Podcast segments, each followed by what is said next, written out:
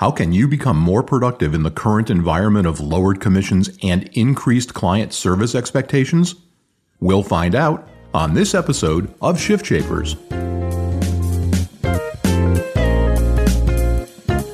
Change either paralyzes or energizes. The choice is yours. You're listening to the Shift Shapers podcast.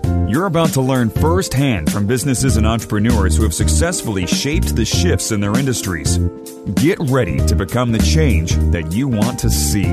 Here's your host and Chief Transformation Strategist, David Saltzman. Today's episode is brought to you by Code 64, a software platform that powers the entire consulting process for your benefits agency.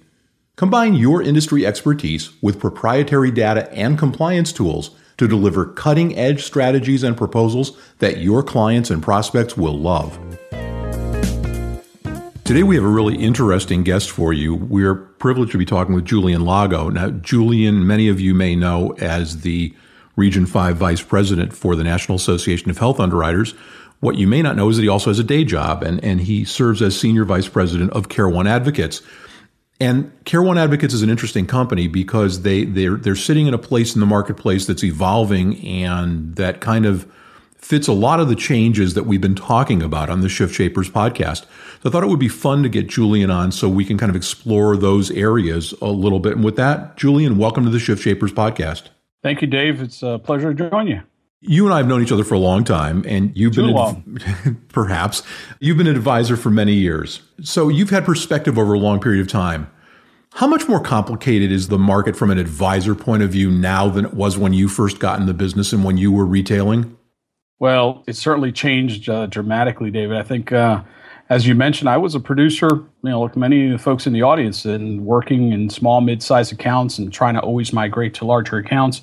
And um, along comes changes. Now, I know that the big one on the horizon here was the ACA. That that changed the landscape significantly. But there was always been changes that we've had through the years, adapting to COBRA and other things. But the ACA really kind of threw us for a loop because it now pushed the agents to have to sit there with uh, employers. Even prior to, there was a lot of challenges and questions, the Supreme Court rulings and stop and go issues. And constantly we were having to face our clients and explain what the future impact would be and then once it arrived, we had to start preparing them to see if they were having to be in compliance and if their size group mandated because the law changed the landscaping. All of a sudden, every citizen in the United States has to carry insurance, and more importantly, certain size groups had to actually participate and provide for coverage. So, agents' compliance and and all the things that the uh, broker was expected to present and uh, share with their employer groups that responsibility really added a lot more to their workload. So it was no longer quote and provide insurance and service, it was a lot of consulting work ahead of time, a lot more preparation. Well, and I think that's all true. And ACA not only changed the landscape for the benefit advisors, but just from within the law and the regulations, but also what advisors could expect from carriers and what carriers delivered have changed as well, and hasn't it? Absolutely. I mean, um, one of the key things we saw that the uh, MLR rule, minimum loss ratio rule, required carriers to do a refund and maintain certain provisions where 85 cents or 80 cents on a dollar had to be paid out in claims, and the level of dollars that were available for administration and service uh, significantly reduced. What did that do? That added that burden back onto the sales force, the agent. Many agents uh, had to staff up and make sure that they had adequate people there because they could no longer really rely on members just calling the insurance companies. I hear stories today where they're getting 15, 20, 30 minutes time before they even speak with somebody at the carrier level. And the level of sophistication of the person that is there and ready to help is not what it was years past. So a lot more burden is on that broker and his staff. So, as you travel both in your capacity with NAHU and also as a part of your organization, what are the kinds of problems that advisors are talking to you about needing to solve that may be new or, or may have taken on more prominence in, in recent years? Well, one of the things is some of the mundane day to day things. We were always involved, David, in the explanation of benefits. We were sitting there prior to explaining it to the employer. They're making a decision. We get a decision from the employer, the HR, then we go into what we call the enrollment process. Well, that process has taken a new premise. Many brokers are using tools to do online enrollment and access and educate the members. We've got the movement towards consumer directed plans that actually now puts more decision making in the hands of the employees and ultimately the, the families. And they have to understand that component. The third issue is the plan designs. It used to be you were in an HMO or PPO. Now you have the variations with skinnier networks that just looking up a provider these days can be an interesting, you know, diversion. You can open up any carrier site and it's not one network anymore. It's multiple networks broken down regionally and even broken down by specific plan design. So the complexity of something as simple as help me find a provider can become a, a half hour process if you're not properly structured for that. You know, we, we've talked about it on the program before, but there, there was a recent study by the Industrial Performance Group that talked about salespeople and saw that they, they spend only about 37% of their time actually selling. So all these things that you're talking about, I mean, is that's either got to take time from an advisor's selling time or it's got to add cost as they add FTEs for their agencies to answer all these questions. What do you do? Well, I, I think what we're seeing happening, there's a shift in the industry where, for the most part, the agent is become the front end consultant. When you walk in, you need that differentiator. You have to be able to promise and deliver on the education that has to happen with the member. But remember, it's not just plan information. What we sell is healthcare. The healthcare delivery system is extremely complex. Anyone trying to navigate movement of medical records, electronic medical records these days, David, we find a lot of folks are looking at self funding. There's a dollar cost there. If you're going to have every doctor you visit run a new MRI, we could see just an escalating cost. If there's a way to move medical records, you have one MRI done at your primary, it's moved to the next doctor that's going to see it. You cut back on redundancy. Well, someone has to be there to educate the member and have that process occur. As often years ago, the agent was in that capacity to try to assist. That level of sophistication has increased significantly. And we're finding many brokers that sit out and really differentiate themselves provide a comprehensive advocacy service now. So they work hand in hand with the consumer, the members, them and their family, so that their experience in finding the right provider, seeking out the right type of care, and understanding future type of care that's going to be part of their health and ongoing care is explained. And most importantly, that it's done efficiently. Dollars are not always the, the end driver, but in many cases, a simple adjustment of behavior can have a very, very positive impact on how the cost of healthcare ultimately happens. Now, you've mentioned a couple of times that these services, at least until recently, have been differentiators, but I wonder, you know, in, in your travels, I mean, I hear it from some of my consulting clients as well. Some of these services that used to be considered differentiators are now table stakes. In other words, they've gone from kind of a nice to have to a must have. Oh, no question. I think um, if you look at larger RFPs, they're looking for what are you going to do for us to identify wellness programs, to educate and continue to consult during the wellness process, make sure that preventative services are taken advantage of. How are you going to handle case management? So, disease management, and they really, the larger question, population management. And those are all part of it the thing that's happened is it's going backwards. It's actually shrinking. We're looking at carriers that are, or employers that are looking at alternative funding, self funding. We're looking at employer groups that believe and have every desire to have a more sophisticated, as a broker, for years, I had a couple of the larger cases that I knew I had to bring in an advocacy, a third party, you know, source to help with that. Now that's happening and migrating down to the mid, even the smaller size. And agents that have that run in that marketplace want to differentiate themselves. So they look to advocacy companies that can actually put together the back office support that allows and frees up the agent staff and the agent so that they can focus on the front end, the acquiring of new business. I always think back, David, to the days of sales where you would tell your client, if you give me some referrals, that's less time I spend chasing business, more time I could spend servicing. In this case, when they do the proper outsourcing, they can actually help that employer stay in compliance, which is now a big thing, and understand how they do their population management. But the day to day, and in this case, our world has become 24 7, seven days a week. You're going to have a request as often at 7 o'clock at night or on a Saturday morning. And we know that that agency, if they're not there to support and document that they're assisting those members, that is certainly something that their competitors are going to try to shine on and say, we do provide 24 hours, seven day a week customer service and support. Yeah, there's no question that that this is becoming more uh, an expectation among employees and therefore among employers. I wonder though, again, in, in your conversations with benefit advisors, one of the things that they always hold dear is their relationships with clients, and they are always careful, let's use that word instead of fearful, but they're always careful, and some of them may be fearful, that bringing in somebody outside or an outside entity will mess up those relationships and cost them business. What is that conversation like when you first have that with an advisor?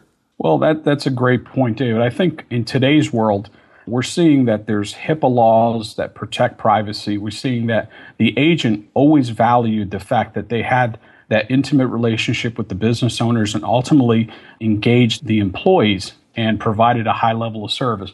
If you have the right care advocacy and the right type of advocacy team, that has also evolved. In years past, some of the companies that were in that marketplace, all they did is give you a dedicated toll free number, and it was the same one for every business.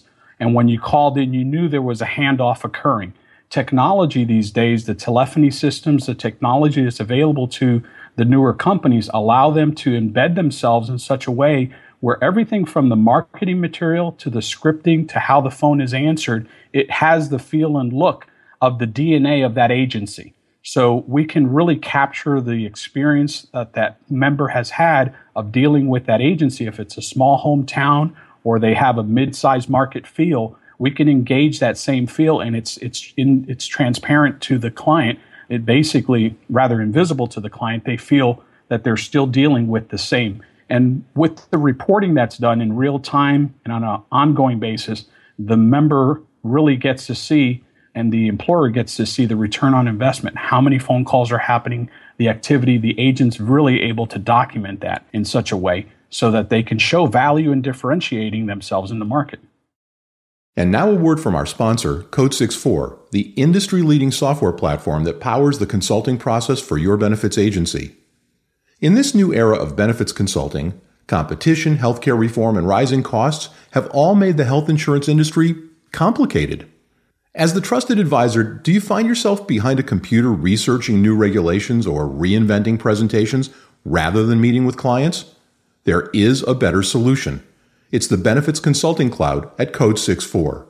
Begin by engaging new prospects with up to date industry insights or surveying employees for feedback on their benefits offerings. Upload census data to analyze thousands of criteria and uncover benchmarks against similar employers to see how your client's plan stacks up. Impress your clients with proprietary branded consulting materials to deliver a game plan unique to your agency and your client's needs. Maximize the efficiency of your agency and delight your clients by delivering the best advice in half the time with the Benefits Consulting Cloud at Code 64. You mentioned HIPAA and we've talked about ACA, but are advisors also being looked to today for expertise in things like FMLA and COBRA and obviously you mentioned self-funded plans and ERISA matters? Yeah, the Cobra has been a, a, you talked about table stakes. Those are things that were just expected. And as the marketplace and the laws change, privacy and, and complexity, you know, you can't turn the page without hearing about a breach in, in privacy information. And, and agents have had to upgrade their level of sophistication. In years past, I recall, I kind of get a, the hair on the back of my neck goes up because we used to tell a member, grab your EOB, you know, send me a copy of your bill, and they'd fax it to you and there was no protection of that information. These days, we have to be much more sophisticated how we move medical records and get the right type of authorization to interact with the member, the member's dependents, as well as the party that's providing the services, the payer. So that has to be done in a very protected format. Again, another reason for outsourcing so that the agent moves that liability outside their own organization. So if I'm an advisor and let's say I, I work mostly with you know mid to large size groups, which is kind of the belly curve of the market. and I'm out shopping for one of these services and I'm doing due diligence, what are the things I need to look for beyond the obvious, which is the capabilities of a particular? What are the intangibles and the things that really make the difference? I think the, the interesting thing is that this marketplace, as you mentioned early in the conversation, has evolved. Uh, our choices in years past was just one or two major vendors that basically you adapted to them and they told you the markets they wanted. It wasn't necessarily available to small group because it wasn't scalable down. Nowadays, you can actually look at providers that provide the advocacy service and will customize and, and as I mentioned, pick up and become. You've spent a lot of time as a broker, as an agent, creating an image for your organization, creating an identity, basically branding yourself why not have a compliance and a advocacy team that will accept and, and, be part of that DNA? So that customization, it's almost like buying your new computer these days, Dave. A lot of choices. And what you want is something that works for your system. And the newer advocacy companies adapt to that, allow you to embed your logo, allow you to create the scripts, and ultimately have a comprehensive infrastructure that can really address the needs. It's not just explaining benefits anymore. Now it's in the flip side, talking and, and navigating through the healthcare world, the complexities of services and proper care, proper medication treatment, and all the things that go along with uh, servicing members.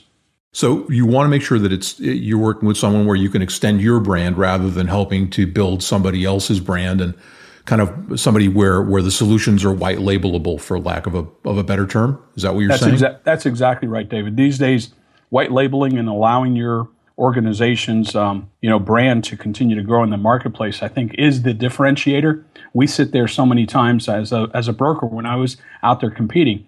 You know, the carriers are the carriers. The truth of the matter is, there's only so much plan design that you can do. The rest you're promising that you're going to be there. I always used to like to say, you know, we, we sell an IOU.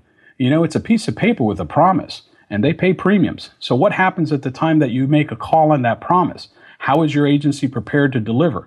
And to be able to say, hey, here's a list of doctors, good luck, go on your way, is no longer acceptable. You need to be there with a concierge type of approach to engage that member, to allow them to understand the financing mechanisms, how their plan, in network utilization, proper second surgical opinions, and ultimately there's going to be potholes where they step into where it's out of pocket expenses and you have to be prepared to assist them with those out of pocket expenses and make sure that it doesn't cause them financial hardship.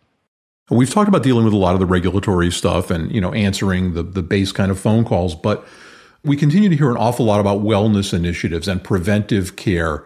Are there services out there that provide this? And, and if so, A, how do they do it? And B, is there any integration with carriers? Because a lot of carriers have services like concurrent review and case management, and they get kind of antsy when those get off-sourced.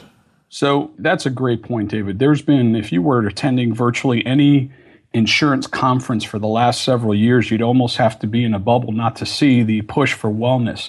Independent wellness, third party providers, as well as the carriers themselves, have embedded wellness programs. Almost virtually every major carrier sees that and, and in some cases provides bonuses or benefits and, and incentives on premium for exercising. But we found that through a lot of the engagement that happens with the advocacy teams, what you want to do is identify those levels of preventative services, no longer just making sure that lifestyle changes and you have your immunizations and so on. It's really early detection, the diagnostic, the screening that's available. Obviously, the ACA calls for several preventative services to be embedded as part of the essential benefits. Unfortunately, that's only been a couple of years that that has existed. The average member at the usage level doesn't even know. And sometimes, unfortunately, you put in place a high deductible HSA plan and they assume they have no benefits until they've exceeded their deductible. In reality, preventative services are prior to the deductible. Many times in the interaction that an advocate has with a member, you, you have a sense of relief that you can go have your preventative services and they do not apply. But there's an education that has to happen unless you're prepared with the right outreach team and the right interaction, you don't get that message across.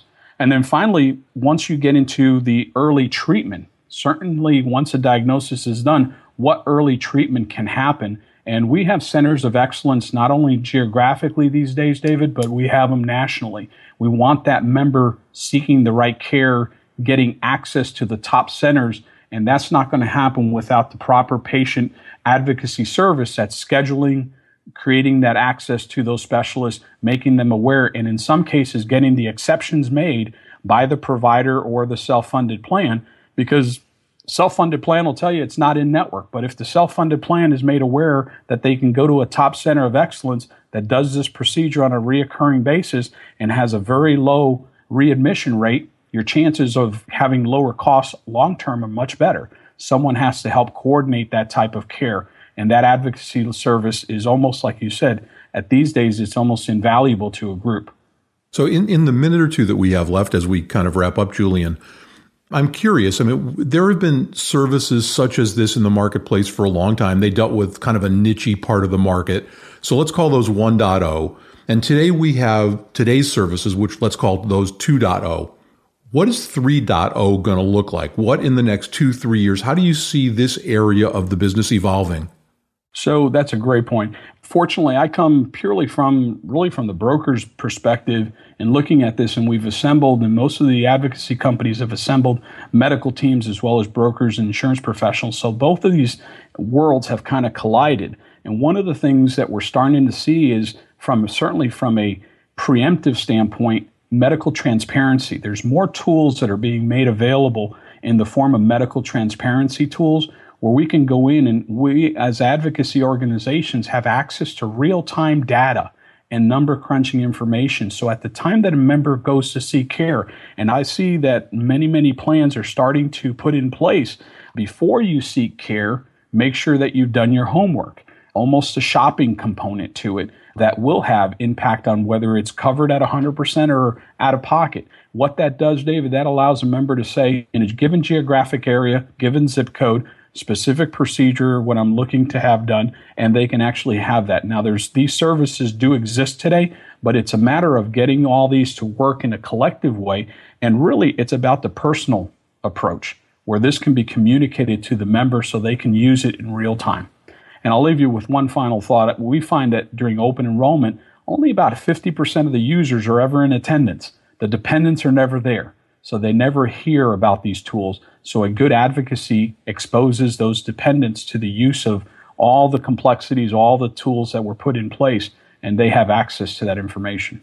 A really interesting discussion on something that I, I, don't know that an awful lot of brokers are yet aware of, but clearly it, it is going to be part of their near term present and certainly their future as they seek to build their practices into new practice models.